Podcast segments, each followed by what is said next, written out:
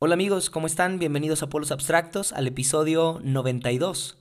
Este se llama Una hora con el Dr. Francisco. Aleluya,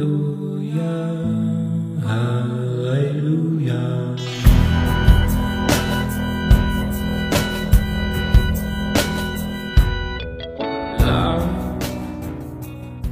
Y bueno, como ya te diste cuenta, este episodio no tiene un título tan creativo.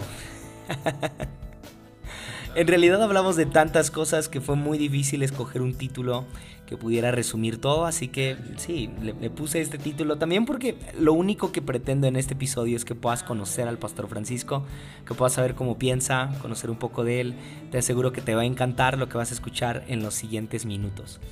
Y bueno, antes de, presentarte esta conversación, quiero pedirte disculpas si es que estuviste esperando los episodios anteriores. Me ausenté por creo que un mes, no, no, no estuve subiendo nada. Y hubo algunas personas que sí me escribían y me decían, hey, estoy esperando el episodio, ¿ya lo subiste o qué onda? Entonces me tenía que disculpar y por ahí dije que iba a volver a la siguiente semana y la realidad es que no lo hice. Entonces disculpen por eso, no, no suelo hacerlo sin avisar antes, pero esta vez pues me sorprendieron unas vacaciones muy activas. Entonces pensé que las, iba a estar muy relajado en estas dos semanas que tuve de vacaciones, estas dos semanas pasadas, pero no. Aprovechamos para hacer muchas cosas. Entonces, ah, sí, la realidad es de que polos abstractos no es una prioridad en mi vida. Sí, tengo que confesarlo. O sea, no es como que viva para este proyecto. Ah, procuro ser responsable y ser muy disciplinado, sí, porque es algo que, que, me apasiona poder comunicar ah, y ayudar a otros con algunas cosas que pienso y todo eso. Y por supuesto crear diálogo. Ah, pero la realidad es de que no, no es una prioridad en mi vida. Así que cuando, cuando veo que no se puede, ok, no me, no me atormento. muchas veces por los abstractos pasa a ser segundo, tercero, cuarto lugar.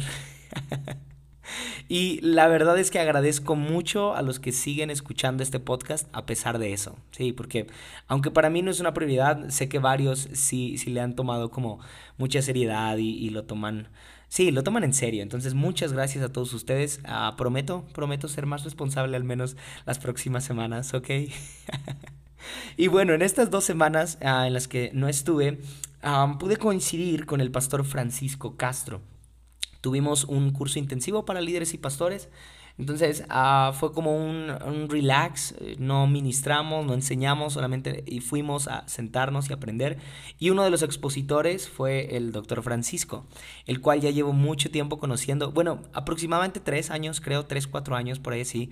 Y desde que lo conocí, eh, sabía que quería seguir conversando con él. O sea, Ah, tal vez él no lo sepa, no sé si va a estar escuchando esto, pero desde la primera vez que le enseñó, no fue solamente que, o sea, a pesar de que él ah, habla muy bien, se expresa muy bien y, llega a tu mente, o sea, llega con, datos, con teoría y, y, te convence mentalmente, pero también el Espíritu Santo lo usa mucho y sabe persuadir el corazón también. Entonces, es una, es una dualidad muy linda la que puedes percibir cuando, cuando escuchas al doctor Francisco Castro. Entonces, ah, quería ya platicar con él y justamente cuando, cuando ah, estuve con él en Guadalajara hace como tres años más o menos, ah, le, pregunté que si podíamos grabar. Ya tenía yo por los abstractos en ese tiempo y sí, habíamos acordado que sí, pero es un hombre muy ocupado y fue difícil poder sentarnos a, grabar. Entonces, esta vez que volví a coincidir con él, ok, le dije, pastor, no se puede ir sin platicar conmigo y deme la oportunidad de grabarlo. Ah, entonces se dio y bueno, tuvimos una hora de plática, podíamos tener más, pero es un hombre muy cuidadoso con los tiempos y, desde que yo le dije, bueno, aproximadamente 45 minutos, una hora, ah, él, él, procuró darme todo lo que pudo y lo hizo de una forma muy linda y de una forma magistral para mí, entonces enseñó mucho y seguramente te va a edificar bastante lo que vas a escuchar acerca del doctor Francisco Castro y lo que Dios ha puesto en su corazón, ¿ok? Así que bueno, te dejo con una hora con el doctor Francisco. Hola, pastor. Buenas noches. Buenas noches. ¿Cómo está? Bien, Abdiel. Contento de estar aquí contigo. Ah, gracias. Yo estoy nervioso ah, de, poder platicar con usted. Ya llevo tiempo ahí persuadiéndolo de, de, platicar, de entrevistarlo y de que más personas lo conozcan. Muchas gracias. Pues para mí es un privilegio. Gracias. Gracias. Yo creo que más personas deberían conocerlo y escucharlo. Sí, anima y reconforta mm. mucho eh, poder escucharlo. Gracias. Ah, y bueno, ah, me imagino que hay algunas personas que no le, no le conocen, entonces no sé si, si le gustaría por ahí presentarse y eh, contar acerca de, lo que hace. Pues muchas gracias. Digo, lo más valioso de mí es que soy un hijo de Dios. Eso es lo más trascendente. Mm. Lo demás pues ha venido de ahí. pues soy, soy médico de profesión, padre de tres hijos, abuelo de cuatro nietos, con una esposa que ama a Dios de todo su corazón. Y bueno, yo inicié la carrera de medicina, la terminé, la ejercí por más de 20 años y un día pues eso fue gradual y paulatino. El Señor me, me buscó, me encontró, porque yo no lo andaba buscando. Y ahí fue un parteaguas porque pues eso sesgó mi vida para bien. Me apasioné de amar a Jesús y, eso me cautivó. Eso, eso, me cautivó. Así que vivo en, en, la ciudad de Guadalajara y pastoreo una congregación ya por más de 20 años y mm. hemos tenido otras iglesias hijas y demás, pero pues a grandes rasgos eh, eso es lo que pues lo que hago y, me encanta lo que hago, yo disfruto lo que hago. Mm. le he pedido a Dios que aquellas cosas que yo pueda estar haciendo las pueda disfrutar. Yo mm. creo que la vida Dios nos la concede ciertamente para amarlo y conocerlo, pero también para disfrutar. Mm. Disfrutar de Dios, disfrutar de las relaciones interpersonales, debajo de esta bóveda celestial.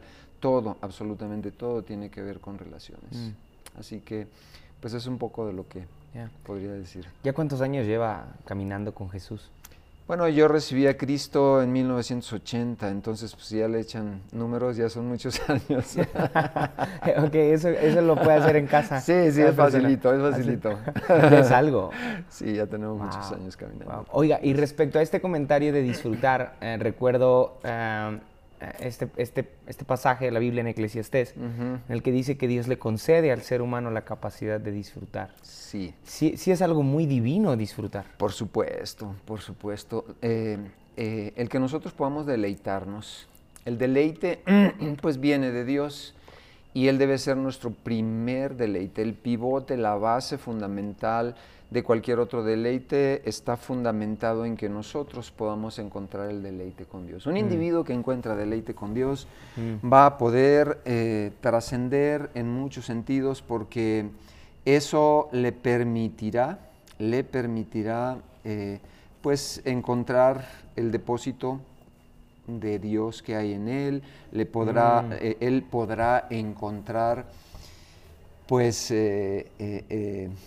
el poder disfrutar de lo que en esta, eh, en esta casa creada por Dios llamada tierra y en ese pequeño reino secreto tan especial que se llama hogar y familia, eh, podremos nosotros encontrar deleites muy especiales. El concepto de familia viene de Dios y para nosotros deleitarnos en lo que Dios nos da es algo preciosísimo. Mm. Y, el poder eh, eh, disfrutar de lo que Dios en, su herencia nos da como, como, como, padres, y esto es en los hijos, el poder deleitarnos en ellos es una bendición, deleitarnos en lo que hacemos. Mm. Cuando Dios a mí me llamó al pastorado, yo le dije, Señor, yo te quiero pedir algunas cosas. Yo quiero disfrutar lo que haga y quiero tener amigos. Mm. Quiero disfrutar de la amistad con otros. Wow. y eso ha sido muy lindo porque este, el Señor me ha, concedido esos deseos. ¡Wow! ¡Qué lindo! Y, a veces creemos que, hola, hola, hasta luego. a veces creemos que lo más espiritual que podemos hacer es justamente quizá congregarnos, hacer ahí una ceremonia o algo así, un ritual, ¿no? Pero es, ah, muy espiritual entonces el, deleite, el disfrutar. Bueno, es muy espiritual, pero mm, mm, eso no tiene un domicilio. ¿Cómo? ¿Cómo es eso? Eso no tiene un domicilio, me refiero, mi deleite con Dios no es estar en un, aunque lo hago y, ah, lo disfruto, No, no, es un domicilio, es una actitud que nosotros podemos tener. Mm, me mm. encanta, a mí me impresionan muchas cosas de Dios. Cuando yo veo el arco iris, le digo a Dios, no te pases, aquí ya te pasaste. Ve esos colores. Cada que yo veo un arco iris, yo me detengo donde estoy y le digo, wow, ese naranja con ese amarillo y ese verde, wow, y lo hiciste para mí, wow. Yo estoy seguro que si un médico psiquiatra me observa, me mandaría a internar. porque yo hago cosas medias locas. A veces voy en el carro y le doy sus palmeadas vacías al, al asiento. Le digo, Señor, ¿verdad que te gusta el agua de piña y la, nieve y la nieve de vainilla. y llego, me compro mi, nieve de vainilla, mi piña, me los tomo. Digo, ¿verdad, ¿verdad que te gustó? Entonces, yo eso lo disfruto. Le, ha tomado tiempo al pastor Francisco aprender esto? De, disfrutar? O sea, ¿hubo un momento en el que usted no, no se prestaba al deleite y, o no se vivía las carreras o no sé, algo así? Sí, por supuesto. La vida tiene temporadas y tiene estaciones. Y en algunas estaciones, cuando nuestros hijos estaban chicos, el reto de la vida cuando quieres eh, formar un patrimonio y todo eso, a veces nos asfixia y nos ahoga. Y por supuesto que sí viví en esos tiempos donde no me deleitaba, donde no, no me detenía, no me detenía. Me encanta la naturaleza, me encanta el campo y estoy construyendo una casa en el campo porque mm. quiero estar ahí. Los atardeceres a mí me fascinan, me fascinan, me transportan. Los amaneceres, no se diga. Eso para mí, digo, wow, Dios, qué, qué, qué, increíble eres. Todo esto lo has hecho para que nosotros nos deleitemos en ti. ¿Y cuántas veces por todo ese trajín, por todos nuestros proyectos, dejamos de disfrutar. Y no solo eso, dejamos de disfrutar las cosas que tienen valor. Este mundo a nosotros nos ha enseñado mal. Este mundo enseña a la gente a amar lo que tiene precio y no apreciar lo que tiene valor. Y aunque mm. parece un juego de palabras, mm. eso este, así es. Mm. ¿Cuánto vale eh, eh, la paz de Dios el poder escuchar estos grillos que estamos escuchando, ese rin, rin, rin. ¿Cuánto vale todo eso? Pues vale mucho, sí. ¿verdad? Entonces, pero eso ya ha llevado a la vida relacional con Dios y también con aquellos que Dios nos ha dado para que los amemos, eh, cobra un sentido muy especial. Mm. Aprender a deleitarte en las personas que Dios te ha, dado, te ha otorgado, para que eh, hagas un proyecto y camines con ellos en la vida eh, tenemos que, reparar y, detenernos y aprender a, disfrutarnos mm. y a tener tiempos memorables. Sí, sí, sí. Y repito, eh, esta idea de, en este mundo globalizado y en este tiempo muy, muy acelerado es difícil detenernos, ¿no? Yo creo que la vida del cristiano debería de consistir Ah, no solamente en liturgia o en evangelizar o predicar, sí. tenemos que marcar la pauta como cristianos al disfrutar. Sí, desde luego, desde luego, porque eh, cuando tu actividad preponderante se convierte ya en una, en una condición que tú ya no disfrutas, aquello se, se puede marchitar Mm. Aquello puede perder el sabor, puede perder el sentido, el propósito. Entonces, es bien interesante cómo tenemos a un Dios con afectos, mm. un Dios de afectos para nosotros, que comparte su amor, que mm. comparte su ternura, que nos afirma, que nos consuela, que nos anima, que nos levanta, que nos arrulla, en fin, eh, el conocer un poquito esto de, de cómo él mismo eh, dice que nosotros somos la niña de sus ojos, mm. cómo él se deleita en, nosotros, en lo que hacemos, en, eh, a veces en las travesuras, en las cosas este, pues eh, simples pero con, con, intencionalidad que afirman la relación, nuestra relación con Él. por eso Jesús dijo que nosotros deberíamos de ser como niños. Porque el niño es ingenuo, es espontáneo y no se mide cuando va a dar amor, cuando va a dar cariño. Y, por eso los niños son tan disfrutables. Bueno, hay de todo tipo, pues, de niños. Como decía un amigo, yo los disfruto mucho a partir de que se duermen. yo digo mientras no sean míos. Ah, bueno, Ya te llegará, no te preocupes. sí, sí, hay, muchas cosas sencillas que hemos dejado de disfrutar. ¿no?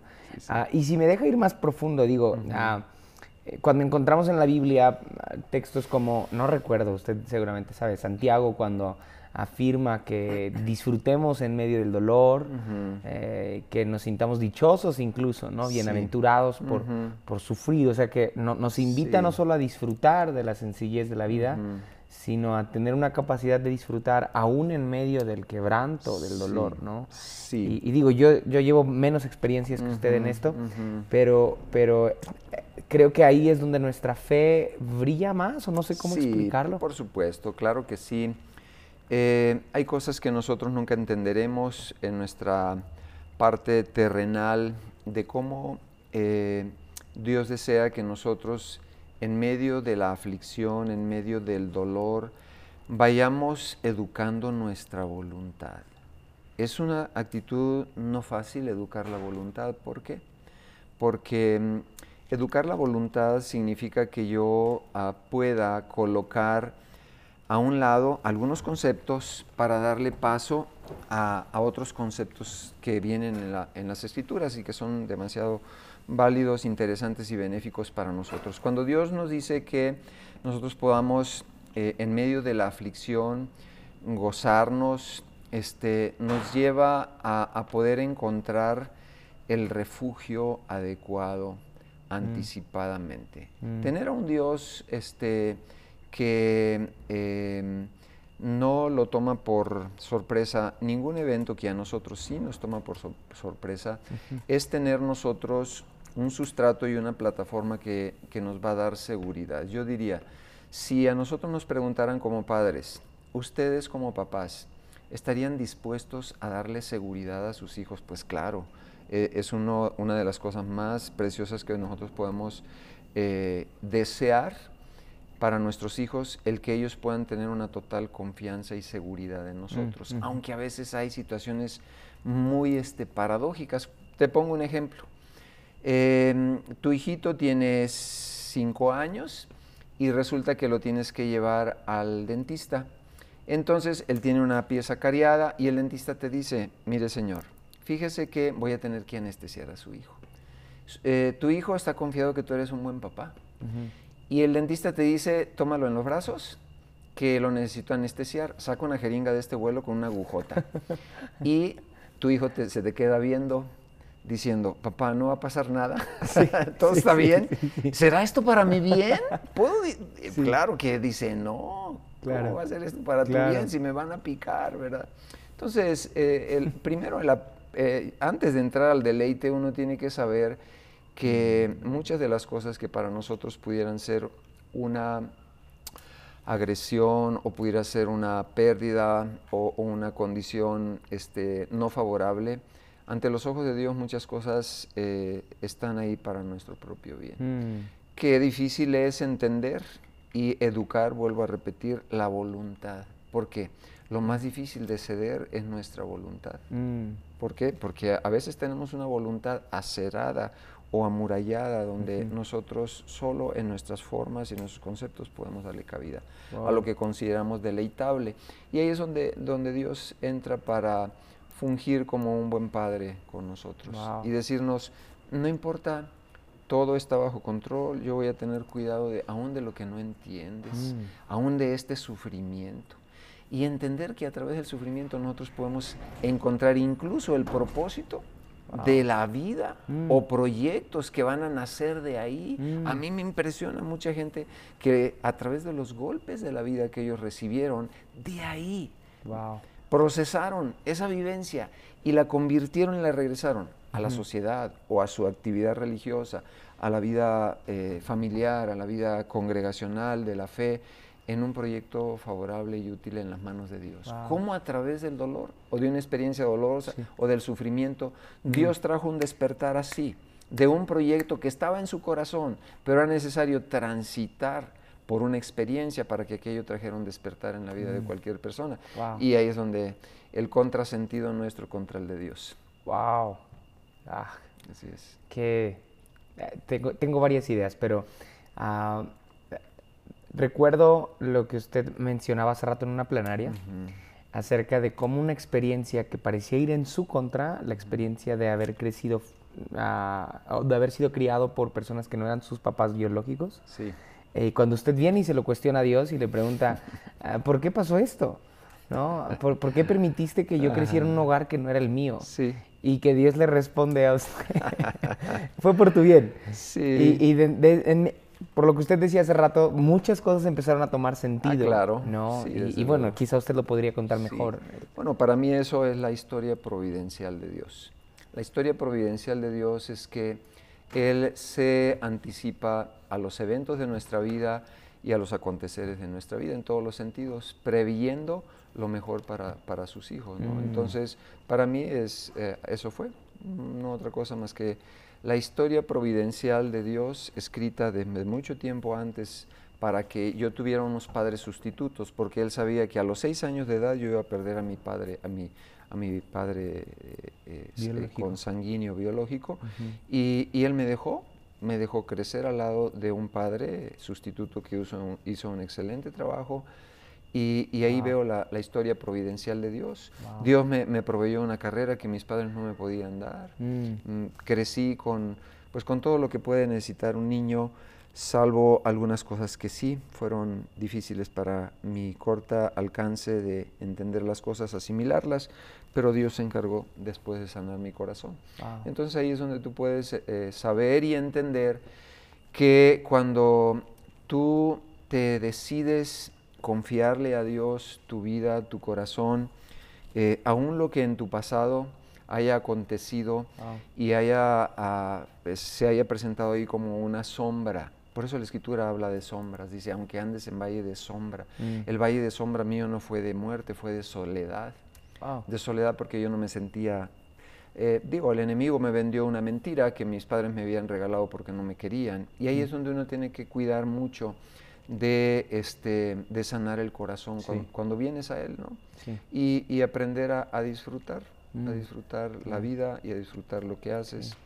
Me gusta mucho una, una definición de redención. Ah, la escuché hace poco y tiene que ver con que Dios voltea algo. Eh, redención tiene que ver con que Dios pone de cabeza algo o lo pone en otra, en otra perspectiva, en otra óptica, ¿no? Sí. Entonces, cuando comprendí eso, me di cuenta que la redención que Dios hace en nosotros no es, no es meramente de cambiarnos de religión, Ujú. ¿no? O de, de, activi- de actividades o algo así, Ujú, ujú. sino que incluso Él redime nuestras heridas, ¿no? Sí. Y cosas que parecían negativas, en manos de Dios, en manos de alguien que redime, se vuelven hasta nuestro favor, ¿no? Sí. Pero llegar a ese nivel de fe es muy complejo, ¿no cree? Eh, sí, eh, sin duda que pues la vida es eso, es un proceso y eh, en la medida que nosotros eh, nos acercamos y le conocemos como Padre, nos acercamos y, y- y permitimos que, porque eso también es, es un, un crecimiento y un, un proceso donde vas conociendo a Dios, vas adentrándote en, en conceptos como estos tan interesantes, ¿no? De la, de la redención, de poder entender que eh, eh, esta actitud de colocarnos en un sentido totalmente diferente al que íbamos y en una condición favorable donde lo que ahí veíamos era meramente desfavorable y no había, no había un, un horizonte ni un escenario a nuestro favor. Y de Mm. pronto eso que tú mencionas, la redención, en el alma, Sí. en nuestro corazón, Sí. la redención es eso. Sí. ¿Por qué? Porque Dios nos trae un escenario que nosotros no podíamos ni alcanzar. Mm. Y esto es tan, tan, tan precioso porque, porque mm, eso habla de grandeza. La grandeza es muy diferente al éxito. El ser humano aquí en la tierra quiere tener éxito. Logros, alcances, etcétera, etcétera. Y se da cuenta que sigue teniendo vacío. Mm. La óptica de Dios es que nosotros aquí en la tierra ah, alcancemos algo más que éxito. Y eso es grandeza. Grandeza es poder llevar a una persona a un lugar donde él o ella no podían llegar por sí solos. Wow. Jesús hizo eso con nosotros. Nosotros no podíamos llegar al lugar que Él nos, nos hizo llegar. No había eh, eh, capacidades potenciales de ninguna índole, de ninguna naturaleza para que nosotros llegáramos. Claro, Entonces Él viene y despliega su amor, despliega su voluntad, somete su voluntad y todo para favorecernos. El benefactor más grande de la historia, Jesús de Nazaret, viene y hace eso y alcanza una grandeza. Ahora, nosotros podemos, en cierta manera, eh, hacer algunos intentos de redención en algunas cosas y de grandeza para con otras personas. Nosotros podemos llevar a otros, cuando Dios nos da de su gracia, a lugares que ellos solos no podían llegar. Por eso el humanismo, que es, una, una, rama de pensamiento, eh, la filantropía, el buscar, eh, el, hacer el bien al hombre, este, puede ser útil en muchas maneras. El problema es cómo, cómo se centra más en el hombre y se, se, deslinda de Dios y ahí es donde, ahí es donde existe la, pues el riesgo ¿no? de, centrarse solo en, en, el hombre mismo. ¿no?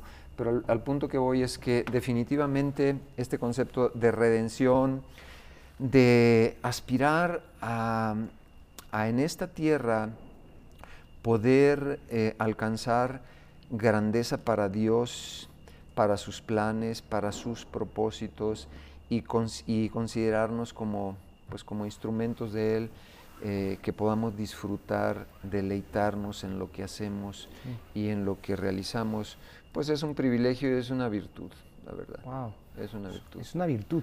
Sí, es una virtud porque enriquece nuestra vida y la vida de otros. Sí. Y ese deleite va de lo micro a lo macro. Nosotros tenemos una, pues una, una, debemos de aspirar a tener microculturas en nuestros hogares. Mm. Una microcultura tiene que ver con aquellos eh, principios y estilos de vida que puedas, este, eh, desarrollar de tal manera que traigan un bien colectivo a, tu propia familia, a tu, propia, a tu propio hogar. Por ejemplo, yo comentaba algo en una de las plenarias acerca de algo que Dios a mí me convenció, de tener tiempos con mis hijos cuando ellos eran pequeños de donde ellos se pudieran elogiar y ver virtudes que hubiera en uno de sus hermanos, que yo pudiera elogiar a mi esposa enfrente de ellos. E, esos son pequeños rasgos de microcultura que nosotros podemos dejar como legado, mm. como no solamente cosas bonitas, sino cosas que sirvieron y que mm. pudieron impartir, que pudieron imprimir algo en, en, ellos para cuando ellos les toque replicar sus funciones de padres. ¿no? Y, mm. eso, y, ir disfrutando ese tipo de cosas en la vida, pues nos dan otra perspectiva. Mm. Eh, obviamente con principios de Dios y apegados a la palabra y todo, pero siendo creativos. Mm. Dios es un Dios altamente creativo y, este, y nosotros tenemos que soñar con cosas creativas, con novedades. No estamos tan fijados muchas veces en microculturas. ¿No? Queremos hacer cambios muy radicales a veces en, cuanto a, cómo criamos el hogar o cómo nos llevamos con las demás personas. Pero me gusta que usted proponga microculturas, cambios así de, pequeños que llegan a ser una, una, bola de nieve, ¿no? Ok, nomás vamos a decirnos unos halagos. Exactamente, y, y, eso a la larga tiende a, a causar un efecto muy lindo en la familia, ¿no? Sí, genera efectos de unidad, genera efectos de que empatan con los principios de la palabra de Dios, porque la palabra de Dios dice que no tengamos mayor concepto de nosotros mismos, que estimemos a otros superiores a nosotros. Mm. Y eso va en contra de nuestra manera de pensar muchas veces, pero cuando operativizamos eso y lo llevamos a la práctica en un ejercicio familiar o en un ejercicio más cercano, pues este, eh, e, eso imprime, eso deja mm, un aspecto práctico y todo lo que tenga que ver con aspectos de practicidad, de que nosotros la vida de fe la podamos aterrizar en aspectos prácticos, aquello va a tener una mayor trascendencia. Mm. Y entonces la escritura se vuelve más real. La escritura dice que nosotros seríamos una tierra deseable, que otros quieran algunos aspectos no necesariamente, y, bueno, obviamente eh, la palabra de Dios y compartir todo eso, pero yo me salgo un poquito de eso para aterrizarlos en, esas microculturas que pueden servir. Por ejemplo, yo no tenía la cultura de besar a mi hijo, mm. entonces yo dije, lo voy a besar. Ah. voy a empezar a besarlo. Y, y, bueno, mi hijo tiene ya más de 30 años y este, él es padre y, este, y, bueno, e, eso nos ha generado lazos que no hubiesen sido formados si yo no soy intencional, si yo no Mm. rompo algunas o no rompía algunas barreras que Mm. yo tenía. Él no, Mm. yo sí. Y, Entonces, y tiene mucho que ver con lo que decíamos de disfrutar. claro. O sea, hay cosas que no podemos disfrutar, ah, como justo esto, el lazo afectivo de besar a mi hijo, de tener contacto con la gente, porque hay muchos complejos, inseguridades, temores, heridas no sanadas, problemas no resueltos en el interior. Sí. Entonces no se trata solamente de ok, disfrutar este, Claro. eh, externamente, sino Sí, que sí. tiene que ver con una virtud que nace desde el interior. Y que todos eso, esos rasgos eh, son desarrollables, pero Mm. obviamente nosotros tenemos que ser intencionales Sí, y llegar a generarlos como tales, como hábitos, a practicarlos tantos que ya después en automático Ujú. sean, ¿no? Y, y es ahí donde nosotros debemos ser proactivos con nuestras cuatro paredes y, y, eh, y lo que hay dentro de ellas, que son nuestras familias, nuestros hijos, nuestro matrimonio, a ir a- a, eh, caminando intencionalmente porque la vida se va así, Sí. se va sumamente rápido. Sí. Yo cuando tenía mis hijos pequeños decía, uy, de aquí a que esta niña vaya a la escuela. y ahora esa niña tiene niños que ya van a la escuela. Sí. bueno, la vida corre rápido. Sí, sí, sí, sí. Ah, ¿qué, qué consejo podría darle al... No sé si decirlo de esta forma, lo estoy escuchando y tampoco encuentro otra forma de, de decirlo. Ah, a, un, a un cristiano promedio, no, a un asistente, un congregante, que probablemente esté escuchando esto y Ajá. quiere encontrar algo de información para, Sí. para poder eh, seguir caminando con Jesús. ¿no? Tal vez sirve, esté en algún ministerio o algo así. Sí. Eh, o bien tal vez no es cristiano, pero eh, simpatiza con algo de la fe del, del cristiano o Sí. algo así. Ah, ¿Qué consejo podría darle justamente para, para ir aterrizando esta idea de disfrutar? Muchas gracias. Sí, eh, una de las cosas que nosotros eh, necesitamos romper con algunos paradigmas y estructuras del concepto que tenemos de Dios. Mm, Eh, cualquiera Wow. que sea el concepto que tú hayas escuchado en la infancia, los que venimos del catolicismo, que somos una gran mayoría de ahí, esta nación de México y Latinoamérica, pues está lleno de catolicismo, ¿no? Y venimos a veces de, de conceptos muy errados, de pensar en Dios como un viejito regañón que tiene ahí un bastón para darnos, o, o un Dios de castigo, ¿verdad? Que Sí. nos va a castigar. Eh, nosotros tenemos que cambiar ese concepto Mm. por un concepto revelador que no había en el Antiguo Testamento. Y ese concepto revelador es que Jesús vino a develar, a, a correr la cortina y a presentarnos a un Dios paternal. Mm, Cuando nosotros entendemos el corazón paternal de Dios, mm, van a cambiar muchos conceptos. Wow. ¿Por qué? Bueno, porque eh, en Él tenemos el mejor Padre que tal vez ni tú ni yo tuvimos eh, la oportunidad de tenerlo. Y ese redescubrir, porque es un proceso ir redescubriendo eso, a, a través de que, a través de la palabra de Dios, a través de tener una relación con Él. Mm, Y esto es muy trascendente. sí. Es sumamente trascendente. Es como, como el, el- el asunto de la eternidad. Cualquier persona que me esté escuchando en esta hora, el futuro de tu eternidad se define en, un- en una sola decisión.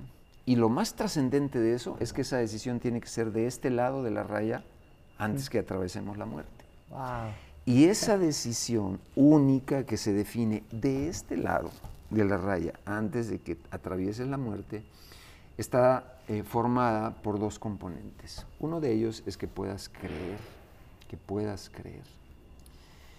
Y cuando tú llegas a creer lo que la Biblia dice que nosotros debemos de creer para efecto de una transformación en el corazón, estaremos caminando hacia el rumbo adecuado. La escritura ahí en Romanos eh, 10, 9 y 10 dice que con el corazón se cree.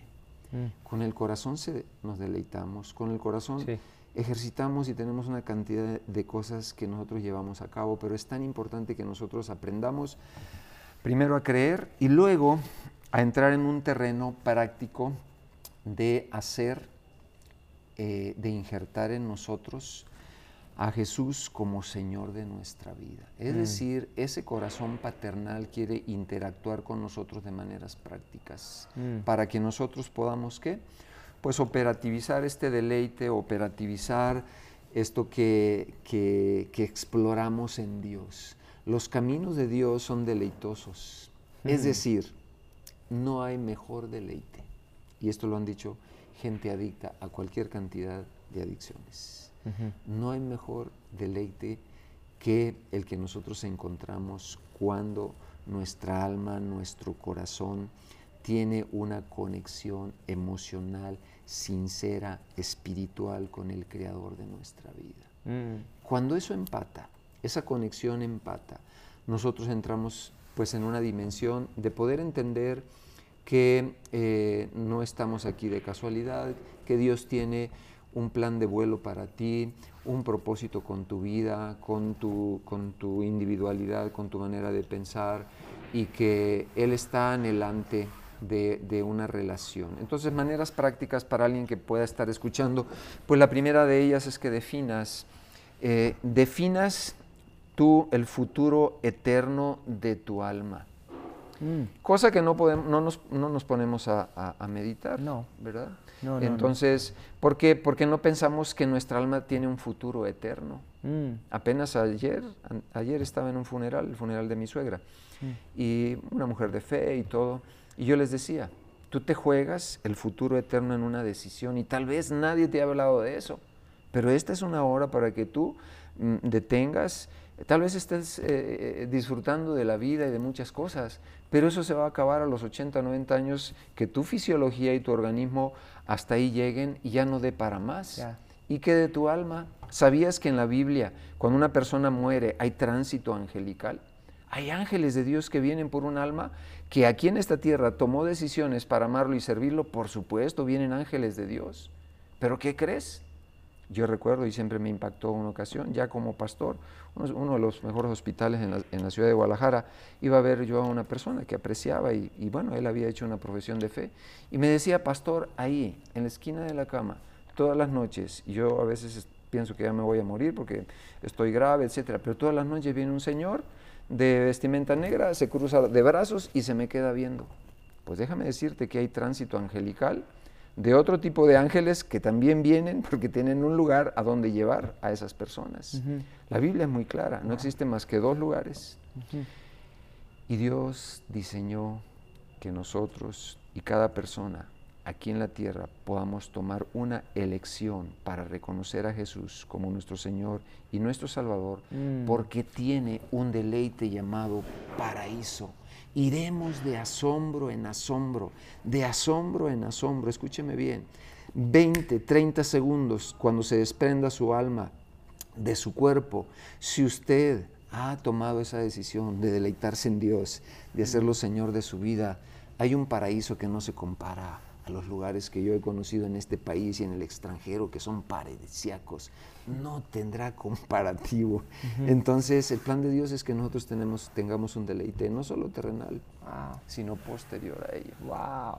Así que, pues, eh, tenemos que educar nuestra alma para deleitarnos aquí, pero tenemos que tener un mm. pasaje seguro. Sí, que tu vida, eh, que el futuro eterno de tu vida no te lo pierdas, no te mm. lo puedas perder. Mm. Y eso es a través de la fe en el Cordero de Dios. El que tú digas, Jesús, tú eres el Cordero de Dios, yo te quiero entregar mi vida, mi corazón, mm. y quiero que mis afectos ahora estén fincados en amarte, en deleitarme en ti y en deleitarme en todo aquello que, de lo cual me hagas instrumento. Mm. Qué contraste tan interesante el de estar disfrutando el presente, deleitarse ahora con lo que tenemos pero tener una óptica a la eternidad.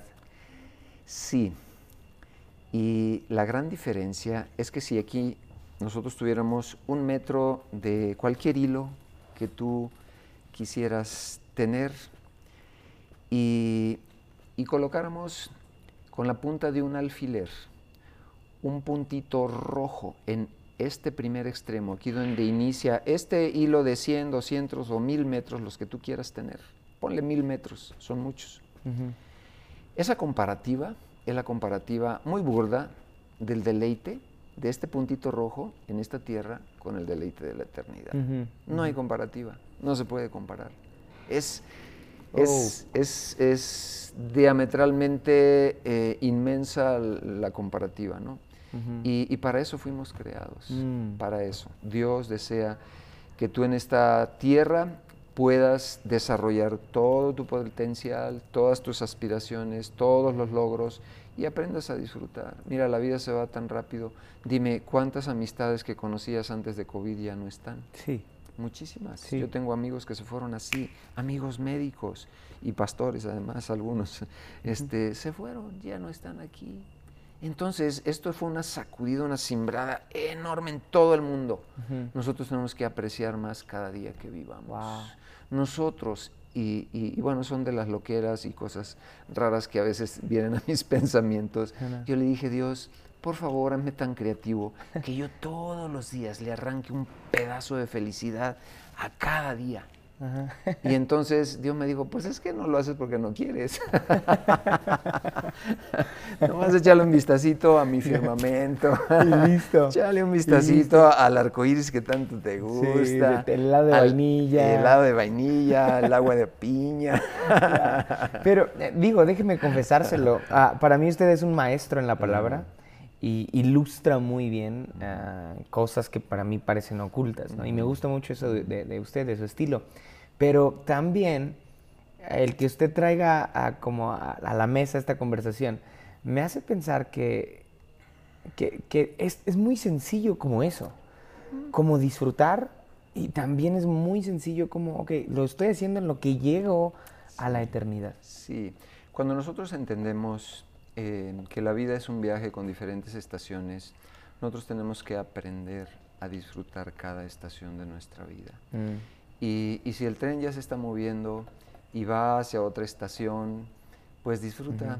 Sí. Disfruta. Sí. Y disfruta. Oiga, ah, justamente ahora que usted habla de, de, de, que usted le dijo a Dios que le permitiera arrancarle un pedazo de felicidad cada día, y Él le responde. Hace, eh, hace un tiempo subí un episodio llamado Dios no grita, hablando de cómo escuchar la voz de Dios. Y me surgió esta, esta idea porque ah, usted tiene una anécdota muy interesante de cómo fue para usted la primera vez que escuchó a alguien decir que hablaba con Dios. No, hemos, no, hemos, no lo hemos dicho aquí, pero usted es médico. Este, entonces, eh, usted ha crecido con un conocimiento quizá muy, muy cuadrado, científico y y cuando usted escucha que alguien habla con Dios, a mí me dio mucha risa cómo usted respondió y, todo eso. Pero desde ahí usted se empezó a adiestrar su oído a la voz de Dios. Sí, porque yo no podía creer eso, que el Dios del universo que sigue creando galaxias y galaxias y galaxias, que el ser humano nunca con toda su tecnología logrará alcanzar, conocer todas esas galaxias. ¿Por qué lo digo? Porque la Biblia tiene tres cielos. Este cielo que rodea la atmósfera del globo terráqueo, que es el primer cielo. La Biblia habla de un segundo cielo y es, el, eh, es esa área donde están todas las galaxias y que seguirán apareciendo y apareciendo millones y millones y que será inescrutable para la ciencia alcanzar el conocimiento y la exploración de ese segundo cielo. Ahora, en el tercer cielo, pues bueno, ya tenemos otro tipo de, de, de cosas. Entonces, ese Dios así de grande y de inmenso, de infinito, no cuadraba con mi razonamiento lógico y a veces analítico de que pudiera ser posible que ese Dios hablara con una hormiguita de las más pequeñas que así me asemejaba mi vida o la vida de cualquier terrenal y mortal aquí en la tierra y que me aseveraran que Dios hablaba con ellos. Entonces, este, después, pues en el terreno de la fe y a través de la palabra de Dios me di cuenta que había hombres en mm. este libro llamado Biblia que Dios les había hablado. Recuerdo mucho cómo fue, la, lo voy a contar porque usted me, usted me, lo ha contado a mí, este, y si me, si me equivoco ahí me corrige, que cuando usted descubrió esto puso a prueba la voz de Dios y dijo, ok, si en verdad hablas, dime algo. Y fue algo tan sencillo como, córrele porque se ve el autobús. Sí. ¿No? Y usted corrió y ahí está el autobús y fue muy... Sí, eh, requería yo fe porque yo iba vestido de blanco, iba al hospital y Dios me dijo, corre máxima velocidad. Cuando llegues a la esquina, todavía no ves a un trolebús, pero por ahí pasaba un trolebús, un, tren, un camión eléctrico en la Ciudad de México. Y voy corriendo a máxima velocidad, a máxima velocidad, desde la mitad eran cuadras muy largas. Y antes de llegar, antes de ver, escuché los ruidos de las balatas que se avecinaban. Uh, yo llego con tres o cuatro pasos grandes a la esquina y en el momento así, hizo facto, en el momento, ¡fum!, se abre la puerta y yo me subo corriendo a ese, a ese, a ese trolebús y Dios me dijo, ¿ves qué sencillo es? Sí. Dije, no, bueno, entonces ya me habías hablado, yo creo. Ah, y, a, mí, me asombra no porque haya sido un hecho extraordinario. No, pues muy sencillo. Ajá, es muy sencillo, es muy sencillo. Ah, en, este tiempo me he encontrado, en, tanto en mi caso como en el caso de personas a mi alrededor, con la frustración de no poder escuchar la voz de Dios. Sí.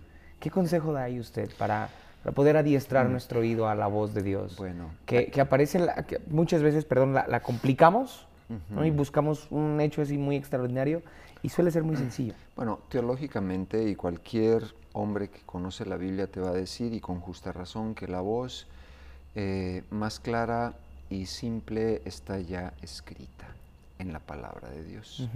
Y yo eso no tuve problemas para entenderlo, lo entendía perfectamente. Lo que yo no podía entender era esa voz que no es audible muchas veces, pero que es, un, ah, ah, es una voz interior, si le pudiéramos llamar o tipificar, que habla a tu corazón y a tu conciencia, mm. en un sentido de una intuición y percepción sobrenatural, porque lo es, es una intuición y una percepción sobrenatural. De hecho, la intuición es un camino rápido muchas veces para llegar a una verdad que no tiene una lógica. Y eh, eso Dios lo puede desarrollar, lo puede, eh, eh, lo puede ir desarrollando cuando nosotros vamos educando. Lo primero que tenemos que hacer es acallar nuestra alma.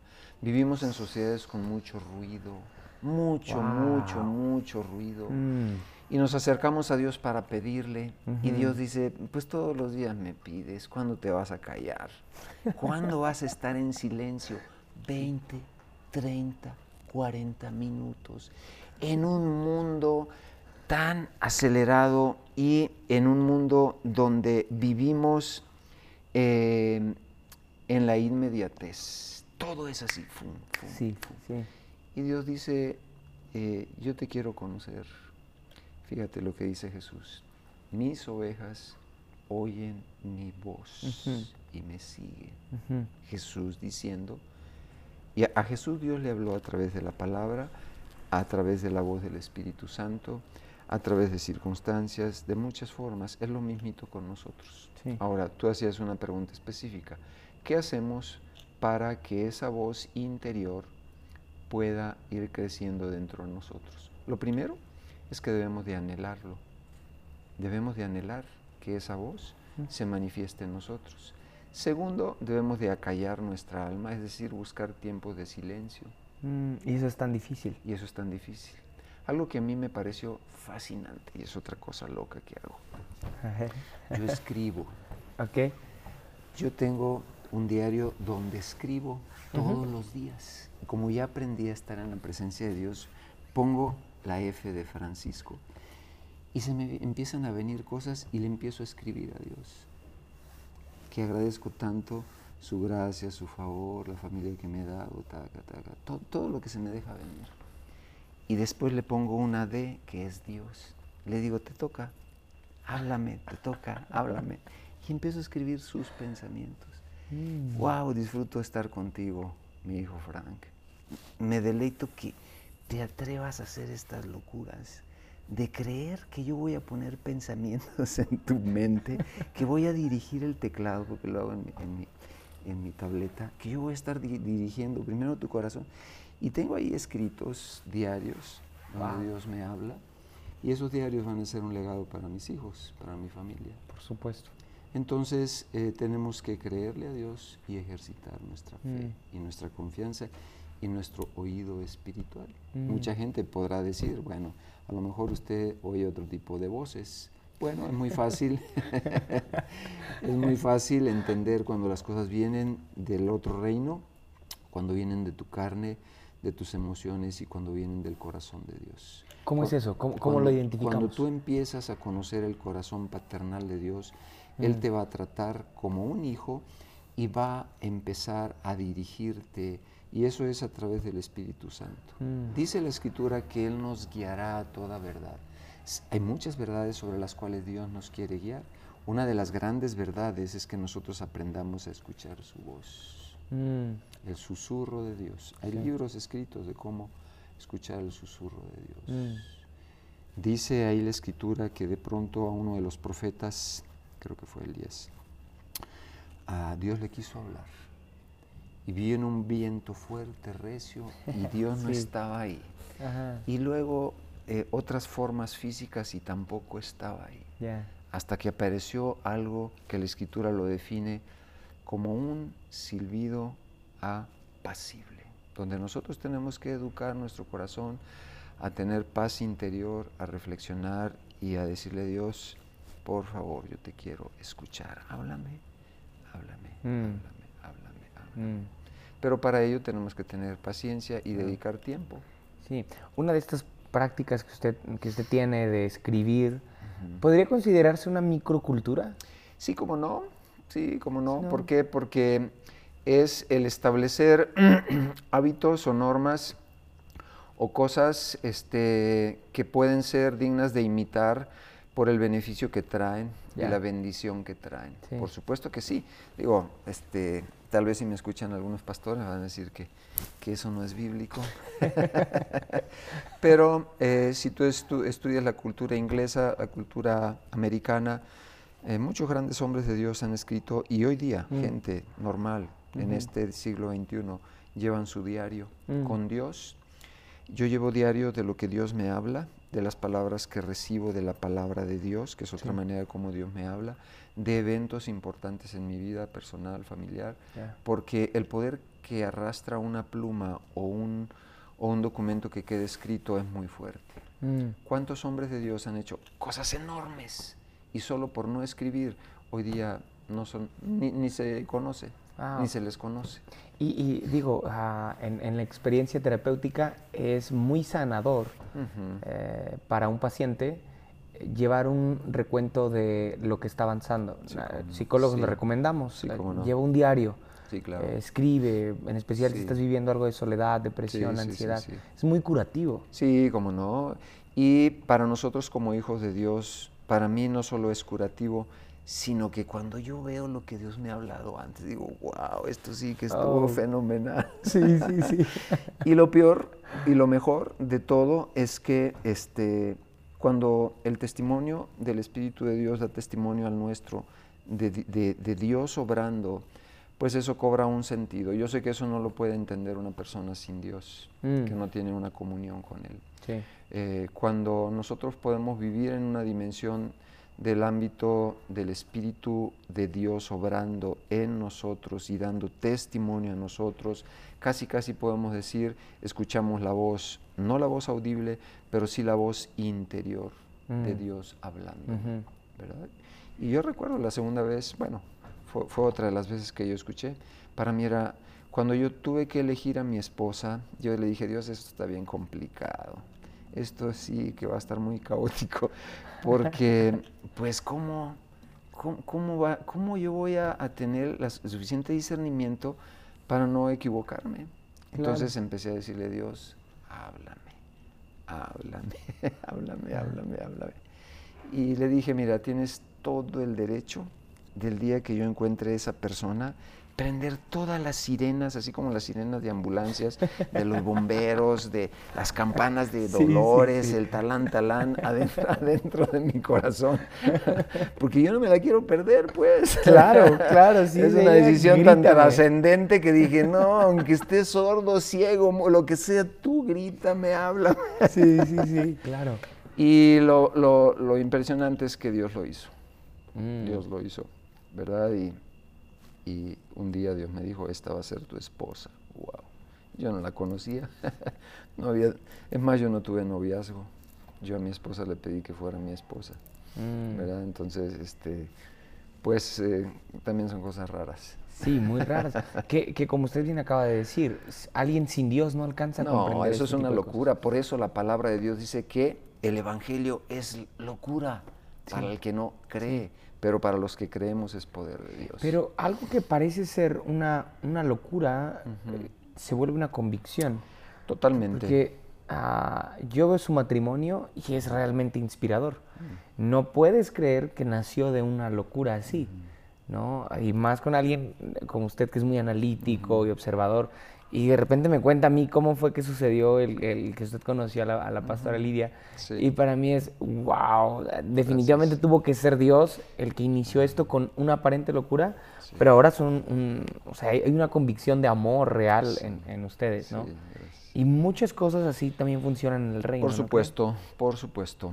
Entonces, eh, es una tragedia que nosotros no exploremos áreas como hijos de Dios y nos perdamos grandes experiencias.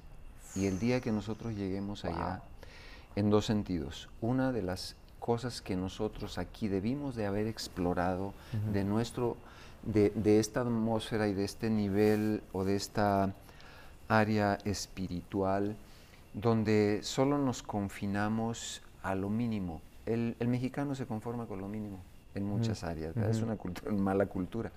Eh, y nosotros debemos de, eh, de tener siempre grandes planes y grandes proyectos, intentar grandes cosas para Dios, pero también con Dios. Mm. Y para mí intentar grandes cosas con Dios es decirle a Dios, quiero conocerte más y quiero escuchar tu voz Mm. todos los días Mm. y quiero que esa voz vaya teniendo la tesitura, la finura, la precisión y cada vez yo te pueda ver Mm.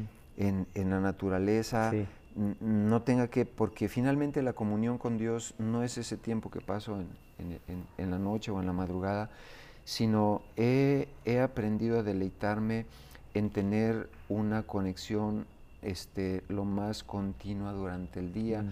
manejando, trasladándome de un lugar a otro, etcétera. Y, y son cosas que a veces no exploramos. Mm. Nos volvemos tan, ahora sí que tan profesionales como hijos que decimos, este es el tiempo y punto. Y Dios dice, ¿y qué si te quiero hablar con otras cosas? Ujú. ¿Y qué si quiero estar contigo cuando vas manejando? Sí. ¿Y qué si quiero estar este, en medio de, de- de- de cuando salgo a caminar, etcétera? Pues ahí tenemos que explorar Wow. todo eso. Sí, en, en cosas muy sencillas, en Sí, momentos muy sencillos. En momentos sencillos, en actividades sencillas. Y, y- y es así como lo vamos conociendo. Tenemos ya 38 años, mi esposa y yo. Y esto lo he dicho y a lo mejor lo escuchaste alguna vez. Yo a veces le digo a Lidia, yo sé lo que estás pensando. 100 pesos, te apuesto 100 pesos. No, que no lo había Te escuchado. apuesto 100 pesos, ¿los quieres perder? Te voy a decir lo que estás pensando, pero primero dime si me lo vas a pagar. y le digo, estás pensando esto, esto, esto y esto. Y dice, sí, sí, cierto. Porque Wow. cuando tú desarrollas una comunión, una conexión emocional con alguien, con Dios, o con tu esposa, con tu cónyuge, llegas a conocer. Sí. Llegas a conocer. ¿Y le paga la pastora Lidia o no? Le debe. Todavía me debe ahí, tiene, tiene una cuenta, ya, ya lleva intereses. Sí, pero, pero eh, después de la comunión hay un, hay un, se empatan pensamientos. Así como no, como no. sí. cómo Y eso sucede también Ah, con el no, en- Espíritu en, Santo. tu relación con Dios, exactamente. ¿Cuántas Mm. veces Dios ha puesto pensamientos que piensas que vienen de ti y vienen de Dios? Muchas, muchas, muchas veces. Sí. Amén de lo que son los dones de ciencia, de conocimiento y otro tipo de dones que Dios da al creyente. Yo recuerdo, estábamos recién llegados a, a- a Guadalajara y yo llevaba en la mañana a mis niños a una escuela cristiana y abro los ojos y Dios me dice, un accidente, ups, y eso me atravesó duro, durísimo. Dije, Dios, pues guárdanos. Si vamos a ser nosotros, pues guárdanos. Nos subimos al carro y yo siempre pasaba por un crucero muy, muy transitado, dos avenidas grandes ahí, y veo un carro impactadísimo, quedó como una letra C. Otro carro lo, lo impactó en un árbol y el, el- el impacto fue tan grande como que el, el coche abrazó así el árbol. Wow. Y una persona atrapada ahí adentro. Ups, pues me bajé y a, a- a auxiliar. Entonces... O sea, es- estaba reci- acababa sí, de acababa de pasar. pasar, no había Ya. nadie ahí, Mm. acababa en segundos lo que estaban pasando, ¿no? Horrible. Entonces, eh, Dios nos quiere hablar, pero hay una responsabilidad. Mm. La responsabilidad es que nosotros aprendamos a obedecer. ¿De qué sirve que Dios te hable si tú no tienes ningún interés, ni la menor idea? ¿De qué? De responder y de obedecer lo que Dios te habla. Mm. Entonces, bueno, es un arma de dos filos. Sí, sí, sí, sí. No, no todos Así estamos es. listos para, para empezar a vivir en eso, Así pero lo ideal es que animemos a las personas a nuestro alrededor a eso. Así ¿no? es. Ah, muchas gracias, pastor. Gracias Muchas a ti, gracias. Gabriel. Ah, ¿algo más que un gustaría gusto? ¿no? Pues gracias por el tiempo y la oportunidad y la confianza. No, gracias, a usted.